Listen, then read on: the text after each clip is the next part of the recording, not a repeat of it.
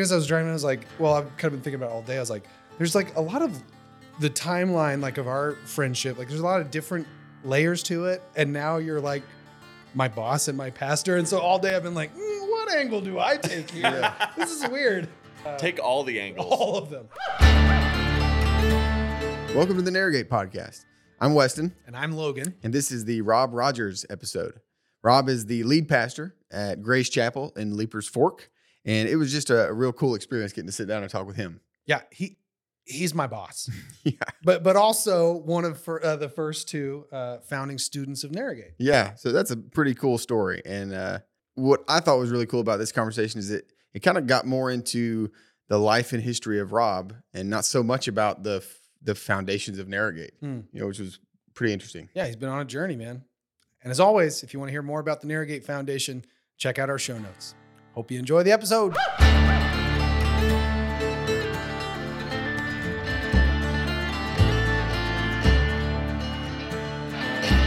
We had toyed around with the idea of starting out each episode with two questions Who are you and why are you here?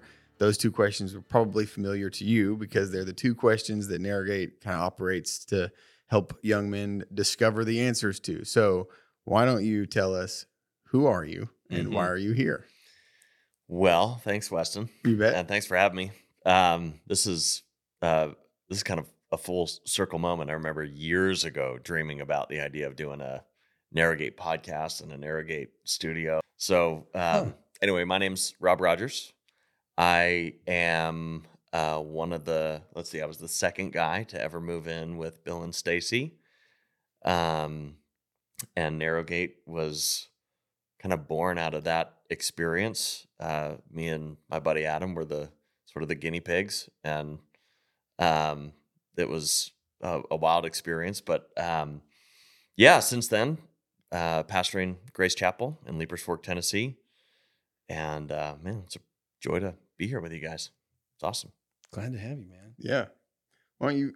You guys have already have kind of a pre-existing relationship. Yeah. Yeah. What Um, What is that like? What What is it like for you right now, sitting in I- this room? I don't know. I'm kind of I'm kind of trying not to be overly excited because this this is it's really cool. I mean, just to just to be in this setting. But I've man, I've known Rob. Rob was on staff uh, at Narrowgate during my student experience in 2007. That's the first time I met you, and um, you actually gave me my very first opportunity to lead worship at Grace Chapel when I was in the service phase and just graduating out of that. Um, and you were you know, you you were both here on staff and at Grace Chapel, kind of helping lead worship in certain areas. And Mhm. um, yeah, man, leading worship in the middle school room.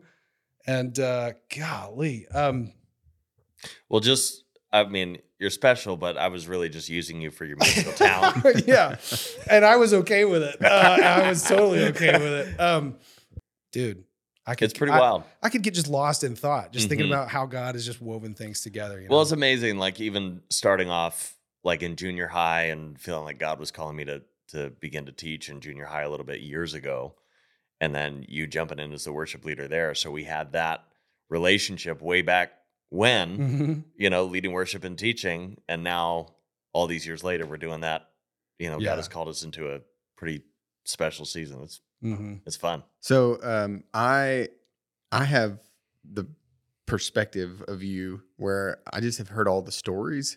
You know, all the you know early days. You know, seen your picture flashed up at our you know greatest gift events, or this is you know Rob, the one of the ones who started it all. But as far as like personal interactions or like personal stories, you know, from my past interactions with you, there are very little. You Mhm. know, and so I think that this is going to be kind of a cool dynamic where you've got all of this history and all of this relationship that's pre-existent here and then virtually none so i, I get to come into it kind of uh, fresh and objective and, and ask you fun questions that maybe logan you know wouldn't Yeah. Yeah. yeah. Yeah. I'm so what's your scared. No, greatest no, fear not- no just Yeah, kidding. what's your- Uh, What is real? That's, Yeah. that was the one that's- What is life? yeah Yeah.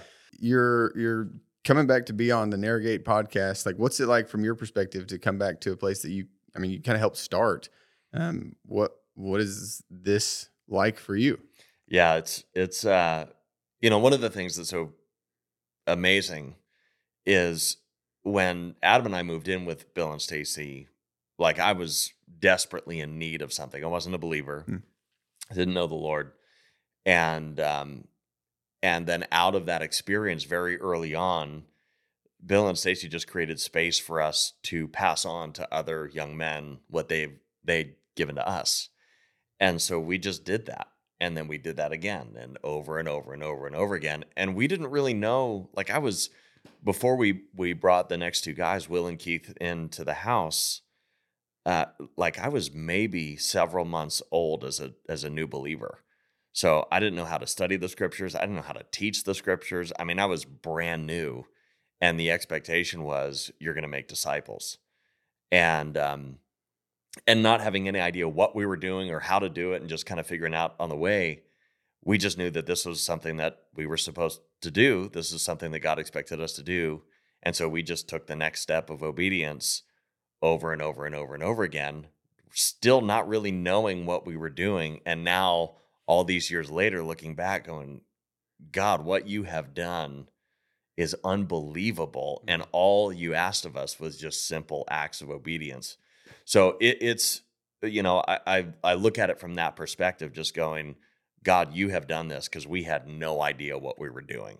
Mm. And in fact, the first year and a half, as things were getting up off the ground with Narrowgate, I mean, it was a hot mess uh it, it- there was a there's some there's some stories out of that that um yeah maybe i won't share on the on the podcast but but we we had some we had some interesting dynamics at play uh i mean there were there there was i remember one guy in particular i think he had heard about us through word of mouth and then was trying to escape some court situation and then basically hitchhiked from california to get to narrowgate and we're like come on come on bud Love that. I mean, it's just messy, and and that's the thing. That's the thing about the kingdom of God is it's it's messy, and he he works in the messy places. So Hmm.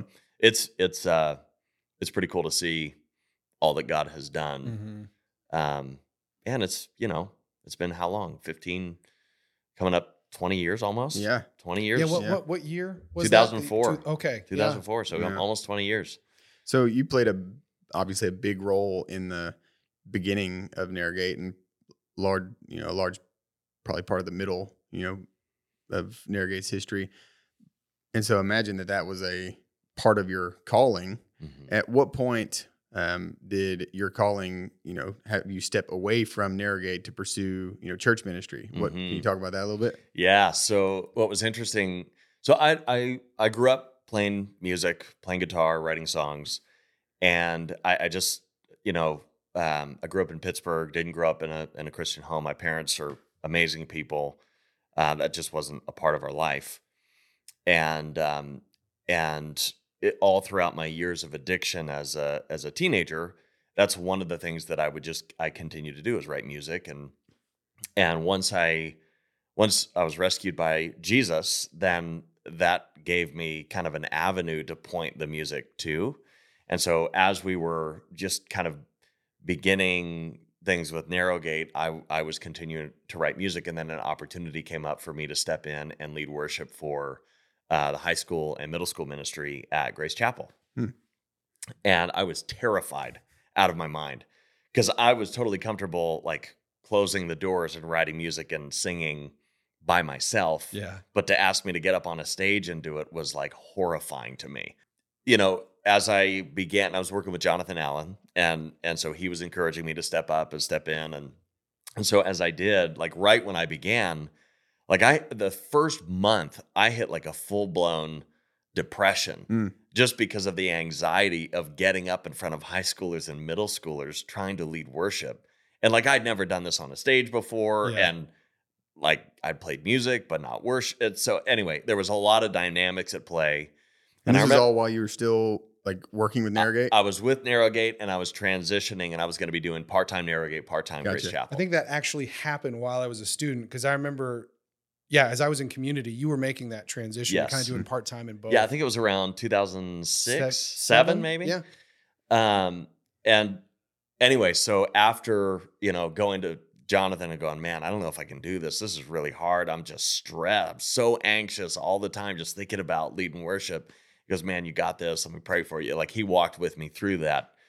and um, and then over time I began to get more more comfortable in the role, and eventually, um, God opened the door. I just saw this need with all the the middle schoolers. We had a volunteer uh, teaching team that would rotate, and I just saw this need for um, a consistent message to hit these hit these kids, and and uh, almost like a leadership vacuum in in that ministry. And so, um, prayed about it and felt like the Lord just said, "Hey, it's you see a need, step up and and meet it." And so that's really when I first started stepping in and teaching, Hmm. not just leading worship, but teaching.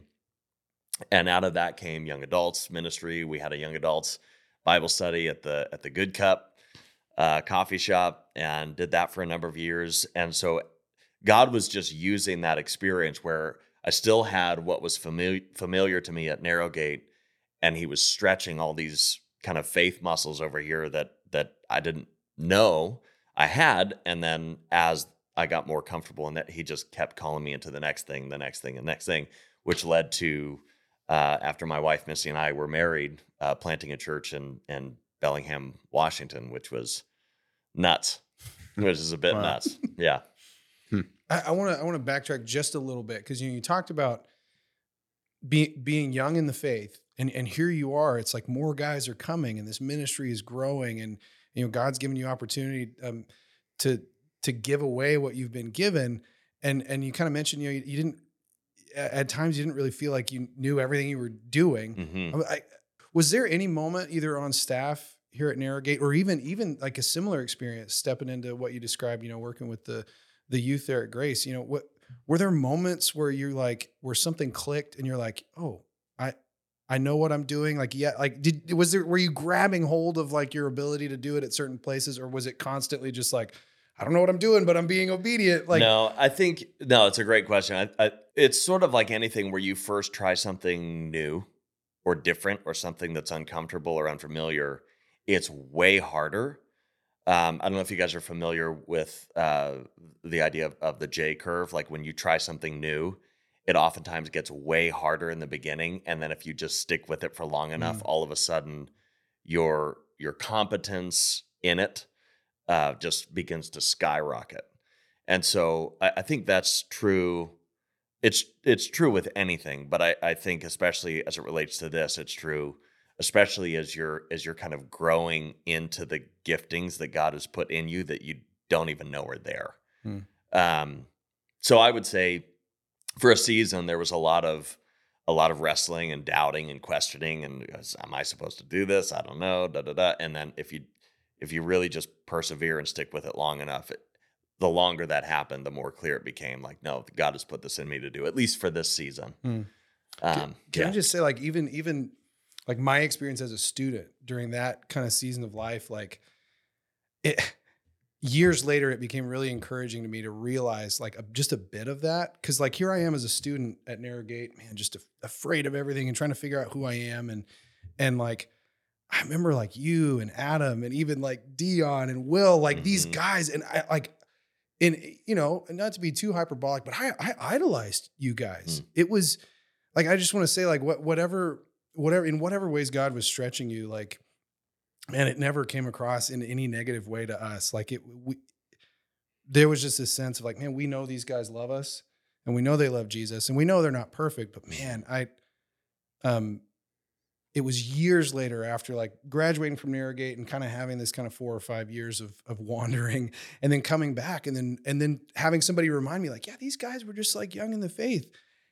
Oh, you mean these guys who I idolized who were teaching me daily like all these truths about God? It's like, oh yeah, they were they were operating it and I was benefiting from it. It, it greatly encouraged me in like a season of life later, Oh, just knowing awesome. that like Man, we don't so have cool. to we don't have to fully wrap our heads around everything just to be obedient to the Lord. and- Yeah.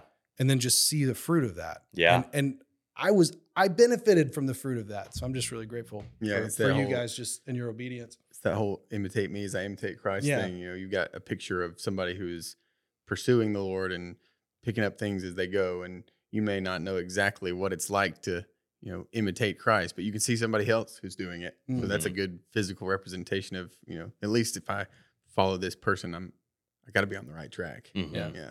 Mhm. I, I want to ask before we kind of move on to um, you know, your, your ministry stuff in, in Washington State and all that. Like, was were there any moments like early on? Did did God ever give you a glimpse of like what Narrowgate could have or would have or did eventually grow into? Like, did you ever kind of know it was going to grow into this? No. I mean the the the short answer Yeah. is no. The we I think we all had some some dreams about what it could be, some some vision of what it could turn into, but not knowing specifics. Like Hmm. generally if if if the discipleship chain continues for long enough, I mean it's exponential. Yeah. And so who knows what God is going to do. Um, so I think there were some dreams attached to that, but I, I think the scope of what God has done um, is beyond anything that any of us even thought possible.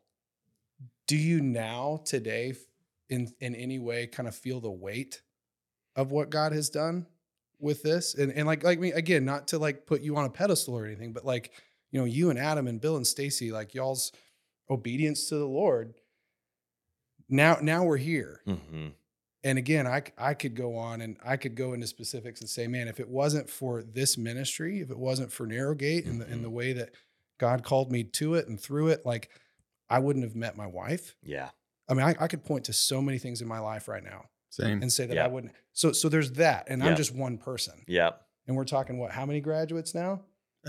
Several. Now again, it, and it's A few. yes, we're giving all glory to God, but like, but, but yeah, like, do you do you ever like today, like honestly, like feel the weight of what's come from all this, like in your life? Do you do you do you contemplate on Narrowgate and it's and what it's become? I think I'm overwhelmed by what God has done, but because it was never ours, like, and Bill and Stacy, I mean, they they they set that uh, that principle early on. Like this, this doesn't belong to us. This is not ours. Um, it belongs to the Lord, and so the the like even thinking of the weight of responsibility and the the significance of what God has done. To me, it it's um it's it's funny the idea of like putting pastors or ministry leaders on a pedestal when you're in the role you just go man i i know me and i should not be on a pedestal. Like i'm just a normal human mm-hmm. that is willing to be used by god. And so the weight of the responsibility it lies with him not with me. And and so you know i i just to me i look at it as such a privilege to to be able to be just a small part of the story. And the glory goes to god because i was a heroin junkie for goodness sake like uh, i didn't do anything to deserve it or earn it or uh, you know merit being a part of the story that god has written and for whatever reason he chose to include me in it and so for me i look at that and go man this is it's it is a high privilege to just be be able to witness what's unfolding Mm. through Narrowgate. And even still, I feel the same thing about the church. Like just to to play a small role in in the redemptive story that God is writing through His church. Um, it's it's a it is a high calling and it is a high privilege.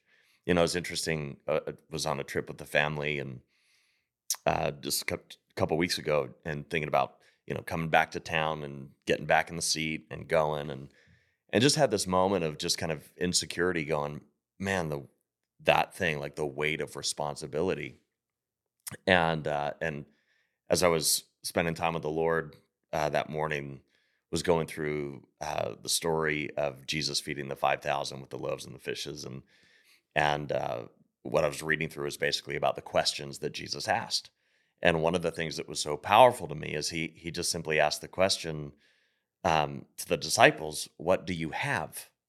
Just bring what you have." And so then the boy comes and he's they go, "Okay, we got five loaves and two fish. That's what we got." And it's like, t- I mean, not adequate at all. And then they just obediently bring it to Jesus, and then Jesus multiplies it and he satisfies the hunger of five thousand. That's just the men that were accounted for. Mm-hmm.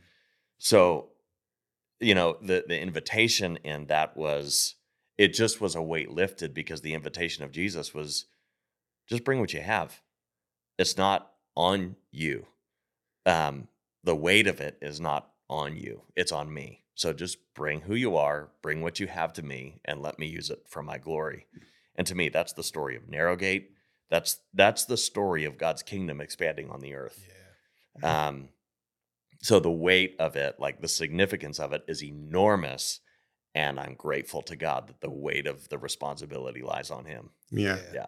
Well, I was thinking whenever you're talking about the uh, fact that you were grateful for the small role you got to play and, you know, kind of the development of all this. And from an ultimate, you know, spiritual sense in comparison to God's plan, like, yeah, we're all playing small roles in his ultimate eternal plan.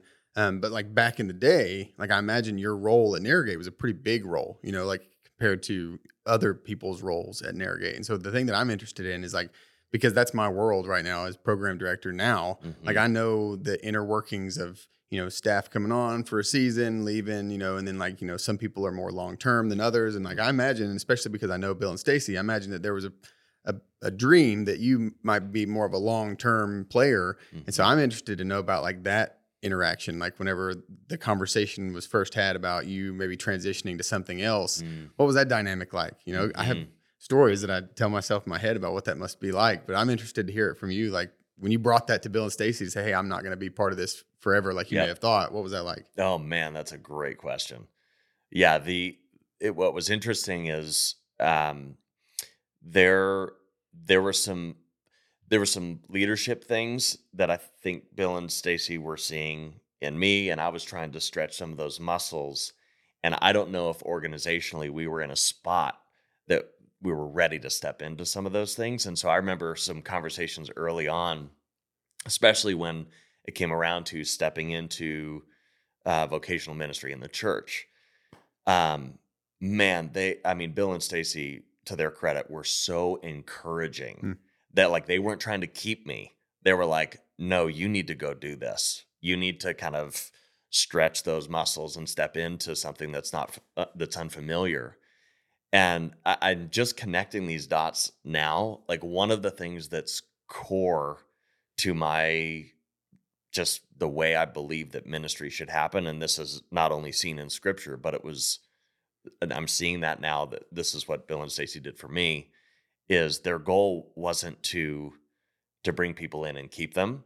Their goal was to develop people and send them. Yeah. And so that's what they did with me.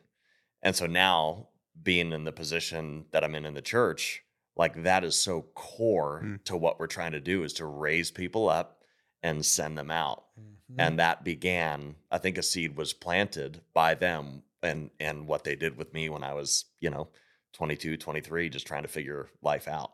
Yeah, that's so cool. And that, that that is still the case. Did you feel like that there was like were you nervous to like bring that up? Because I know Bill and Stacy, you know, and I, I imagine like if I were to come up and say, Hey, like I'm I'm I'm feeling called to go full time church ministry, like that would be I'm not gonna do that, by the way, just in case they're listening.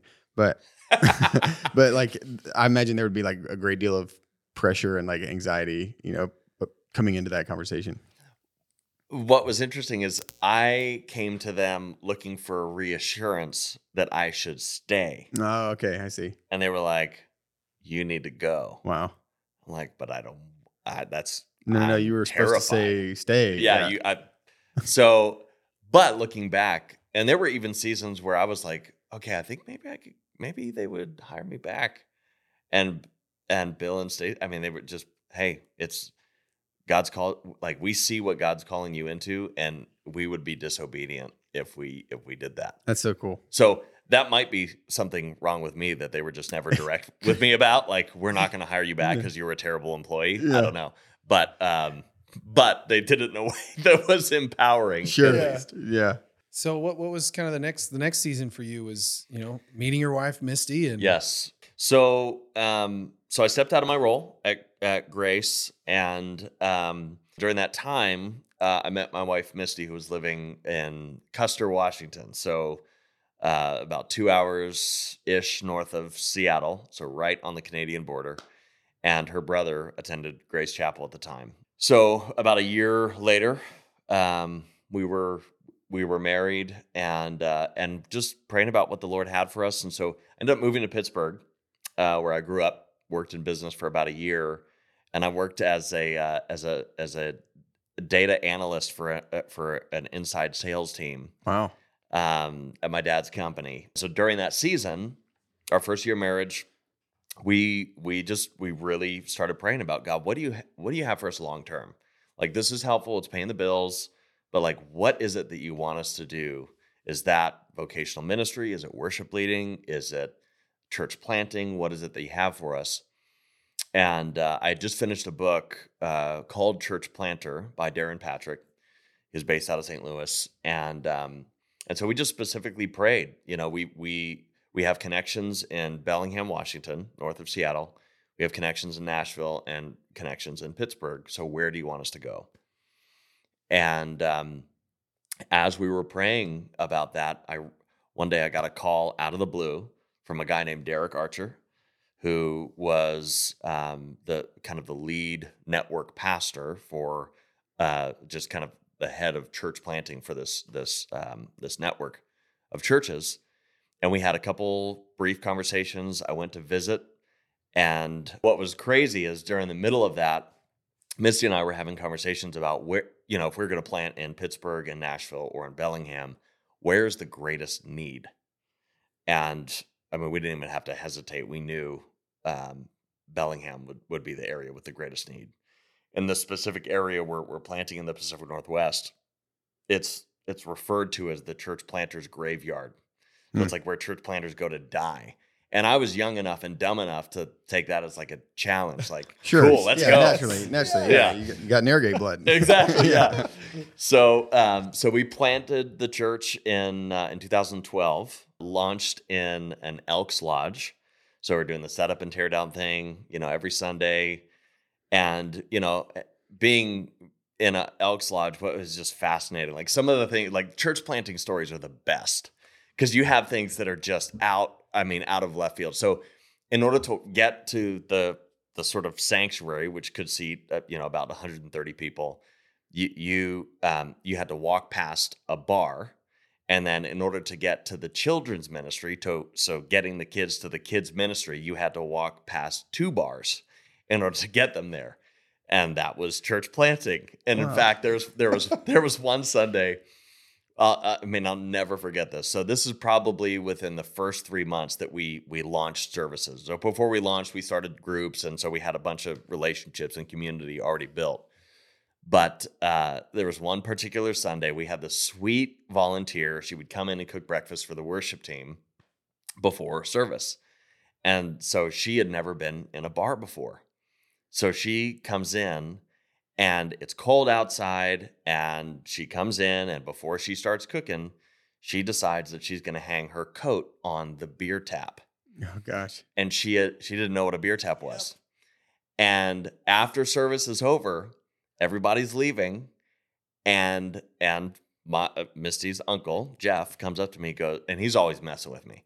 So he goes robbie we uh during service we spilled an entire keg of beer. Oh my gosh. going, No, he did not. You are messing with me. And he goes, No, I'm not. Look.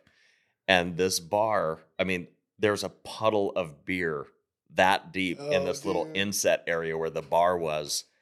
And what was crazy is right after this, I had a meeting with the leaders of the network. And so I had to get in there, clean up all this beer. So you smelled. And then as soon as I show up to this meeting, these guys are looking at me like, it's 11 a.m. Where have you? What, uh, didn't you have service this morning? oh my gosh. So then we had to call the the Grand Poomba of the Elks Lodge. I had to call him and go, The "Hey, what? this is yeah, I- his. I've never heard that term before. it's not Grand Grand Poomba, but it's like it's something. It's like Grand Ruler or something like that. Like that's their title. even better. Oh, Okay, it's great. So I had to call the Grand Ruler of the Elks Lodge and say, "Hey, this is Pastor Rob. I need to buy you a keg of beer. I need to reimburse you because we drained an entire keg of beer on accident. It wasn't on purpose. So it's where- not an what did you, What did you categorize that on your expense report? I don't. there was no category. I don't even know. I feel like a missed opportunity there to mess with him just a little bit. Be like, the service got a little out of hand. And But now it was need great. your- Yeah. it was your great. staff. Everybody loved it. It was fantastic. best service we've ever had. yeah. So we we've got we've got a couple we've got a couple stories from that. So we we we planted the church and uh, and then uh, pastored there for about seven years. Uh, it, it was it was amazing pastoring in that region.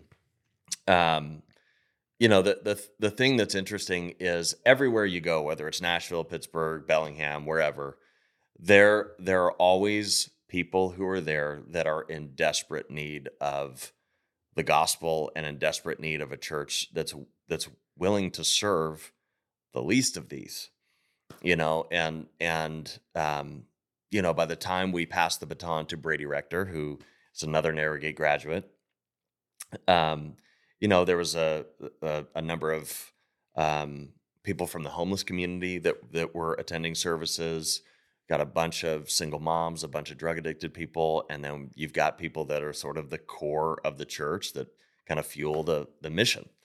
And um, it was just a really beautiful thing to be a part of. Did you feel the the walls of like the the church planting graveyard like tightening in? Like were there moments where you're like, "Oh, I get why they call it this." But but I mean, obviously God was seeing you guys through that. Yeah, I saw why that would happen. I mean, the majority of church plants close their doors within the first two years of planting. So when you're first planting, really the big question is, are we even going to survive? Um, as as we're doing our best to serve people and love people, are, are we even going to make it?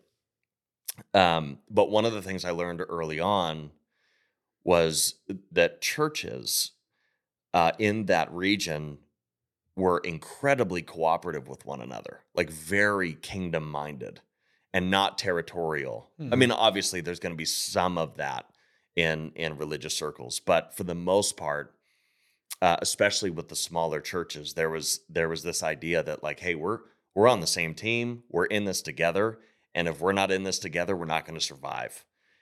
I imagine that the the shift between a starting a church in Seattle where you're building from the ground up, you know, from a, a lodge with beer on the floor to, you know, a, a, a congregation of 300 plus members, transitioning from that to coming back to Grace Chapel, which is an already established church with, Mhm. you know, that has thousands of people. Like, what was that transition like? Because that's almost two different ball games. It you know? is. It is very, very different. Yeah, it it, it definitely was an adjustment, um, and, and just thinking of scope and scale and how, like, even span of care. How do you effectively care for Hmm. a congregation this size, and can you? And wrestling through all of that. Church planting, you you have to be a generalist. You've you've got to be have a little bit of knowledge about a lot of different things. But as the church grows larger, then the the need for specialists increases. Hmm. Um, so people that can really hone in on a specific area and be experts in a specific area.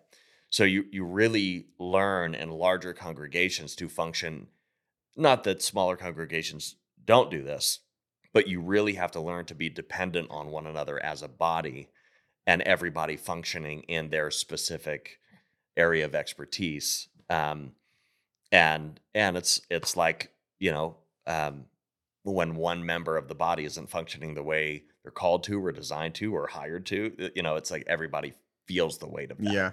so it's just a it's a different mindset um, and the, the thing too is it's it's interesting there's there's a lot a lot of people that look at large churches and and I know the reasons why but there's a lot of a, a lot of sentiment out there that's sort of just bashing large churches and you know the, the thing I would look at and and and push against that is it's not bad it's just different and there are enormous benefits to being able to make a large impact with a larger congregation.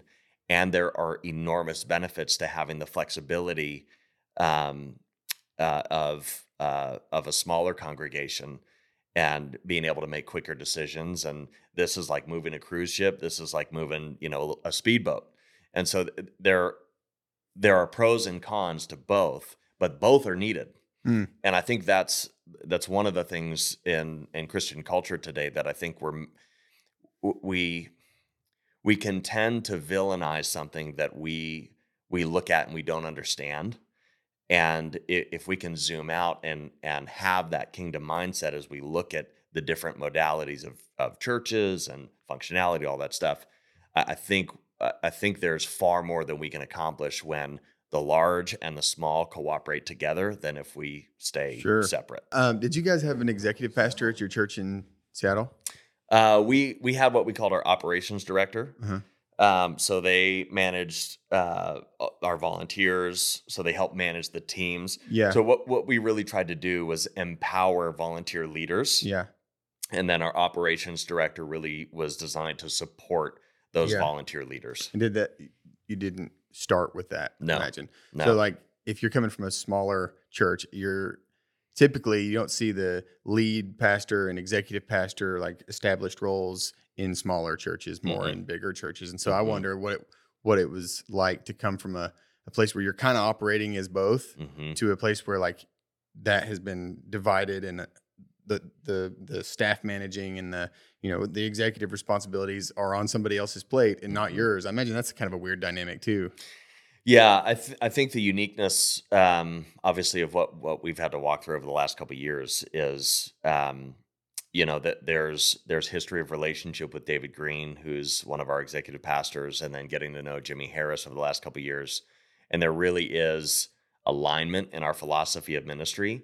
So what what's what's what's pretty cool about it is without even investing an enormous amount of time, energy, and effort, we're all sort of already aligned philosophically. Hmm.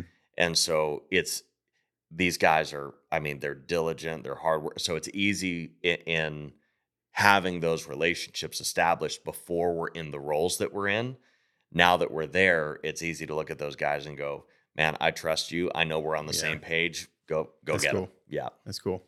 I have a random question. Do you ever like miss leading worship? Huh. No.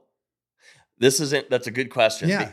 Be- Because when we went to Pittsburgh, that year we were in Pittsburgh, you know, my ministry experience up until that point, I, I had to like my role was leading worship to a degree. And so it was a half it was a have to because that was my job. When we got to Pittsburgh, I, I I realized that no longer was like if I could choose to either lead worship or teach the word, I mean, it, it, wa- it was no question for me. And I wouldn't have realized this had we not had our time in Pittsburgh. I had to teach the word. I didn't, there wasn't this thing in me where I have to lead worship. That's cool. So it, it just gave me the space to really wrestle through like, what is it that God has put in me to do? And it actually surprised me like, no, this is a have to. This isn't.